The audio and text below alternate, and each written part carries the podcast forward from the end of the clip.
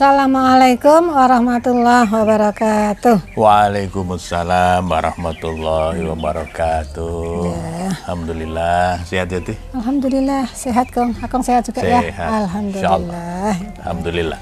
Ya Kong, ini Ya. Kong cerita lagi tentang teman nih Kong. Saya punya teman nih Kong. Heeh. Ya, teman sejak kecil nih Kong. Ya. Yang relatif selalu bersama dan mengamati ya Kong Ya. ya. Dulu nih Kong teman saya ini ketika remaja ya Allah Kong, astagfirullahaladzim. Nakal. Ya. nakal dalam tanda kutip ya ya. Eh, orientasinya itu senang-senang Mhm. dan materi Mhm. ya segala cara dia lakukan agar supaya dia bisa memiliki itu tadi untuk Ya. bersenang-senang ya Ya. Tetapi alhamdulillah kong saat ini nih kong Hmm, di usia hampir sama dengan saya ini beliau itu baik sekali baik sekali sholatnya baik Mhm. ya puasanya baik Mhm. Luar tadarusnya baik infak sodakoh zakatnya luar biasa ya. Ya. Padahal dulu remajanya seperti Ya, itu ya, ya, Kang. Ya, ya, Allah ya. udah udah habis deh. Ya. Ya. Gimana Kang? Iya, mungkin sekarang bayar utang ya Ti. Ah, mungkin ya Kang. Iya, iya Iya. betul. Ada kesadaran ya Kang. Ah. Dia sadar ya Kang ya. Mungkin itu yang disebut taubatan nasuha. Hmm, hmm, hmm. bertobat dengan tulus, dengan sungguh-sungguh, sepenuh Iya, hati, iya. dan kemudian memang sudah berpaling dari sejarahnya di masa lalu, dan kemudian menggantinya dengan yang jauh lebih baik. Iya, iya. Nah, nasuha itu kan memang artinya ya tulus, sungguh-sungguh, jujur gitu. Jadi dia sudah mengakui kesalahannya dan kemudian sekarang ingin menggantinya dengan yang jauh lebih baik. Deh.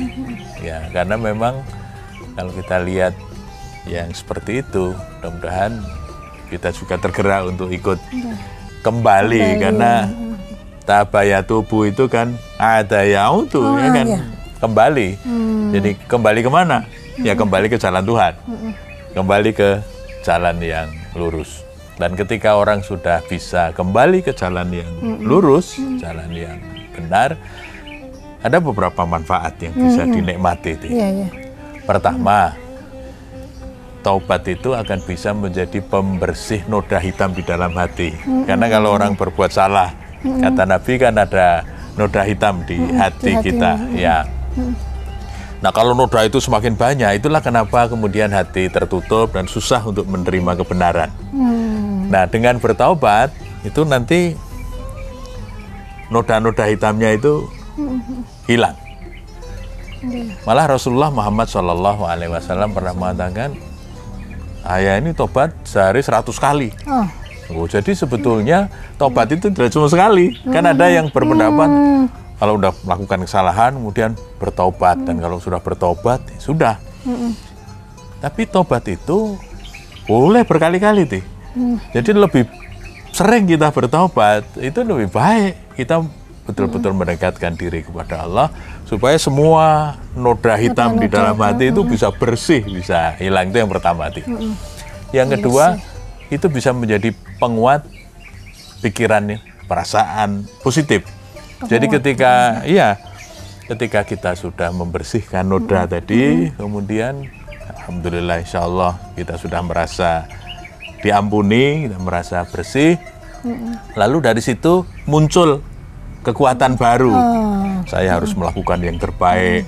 Saya harus membayar kesalahan saya di masa lalu dengan amal-amal kebaikan yang lebih banyak kan begitu? Positive thinking. ah, menjadi positive thinking menjadi ya terbuka lebar bagi dia untuk apa melakukan ibadah baik gitu melakukan amal soleh yang lebih baik di masa-masa yang akan datang. Jadi itu menjadi penguat pikiran dan perasaan positif. Jadi sudah merasa ringan karena bebannya sudah diampuni. Sebab begini Ti, kalau orang yang merasa banyak punya salah hati nurani kan nggak bisa dibohongi.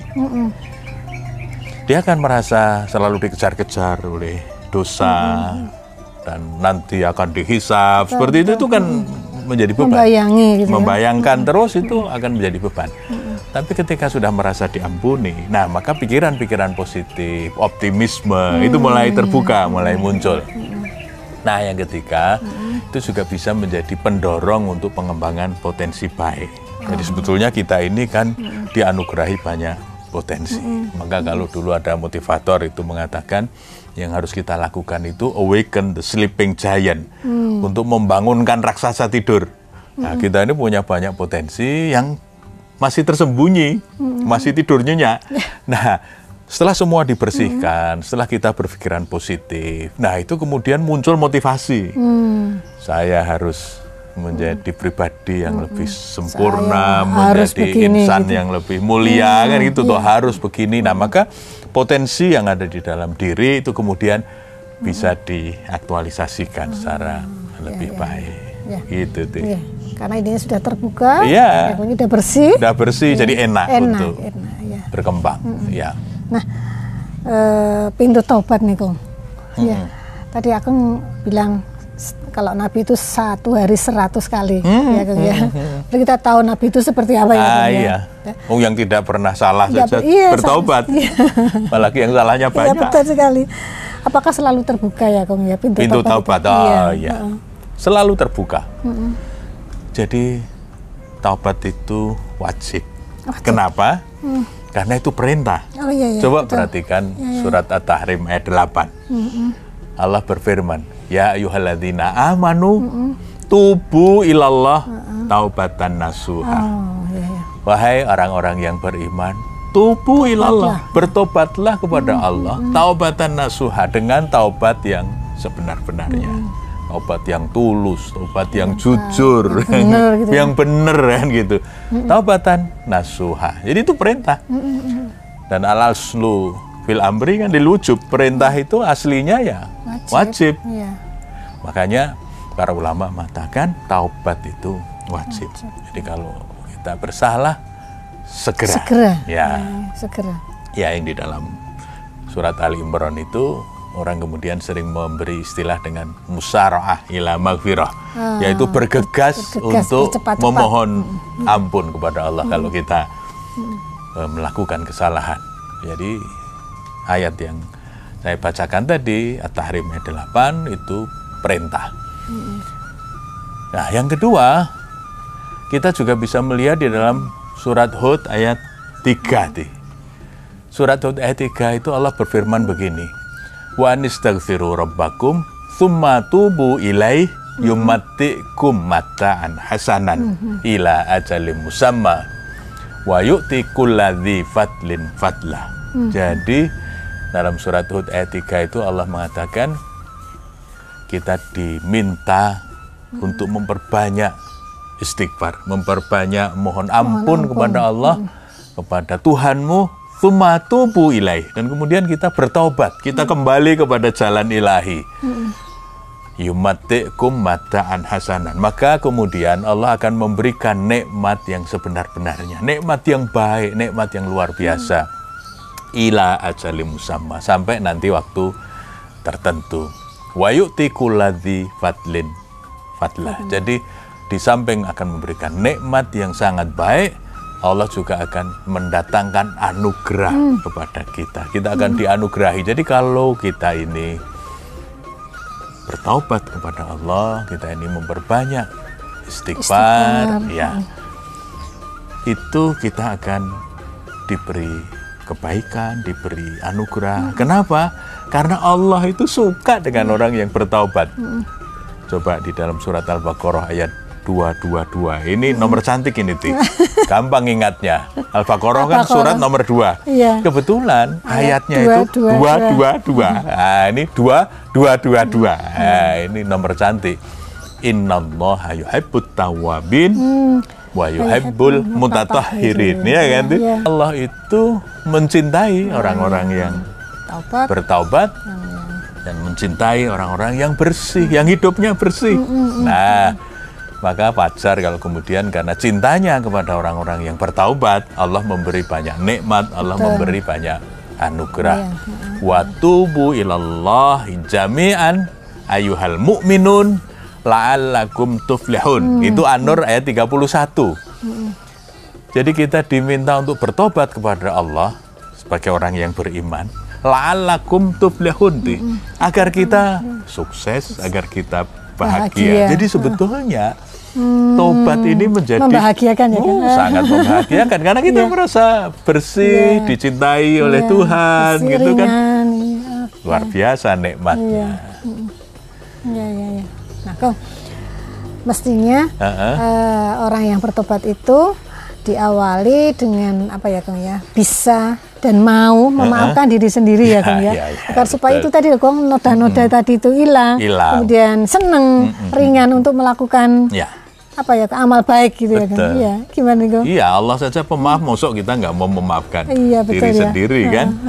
Maka kata ulama, yang pertama itu yang disebut dengan al-wa'yu. Jadi ada beberapa langkah yang bisa kita lakukan kalau kita mau melakukan taubatan nasuha.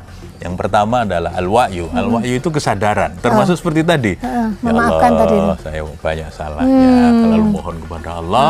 Tapi kita juga memaafkan Diri diri, kita sendiri. Itu artinya kemudian muncul kesadaran baru untuk menjadi pribadi yang lebih baik.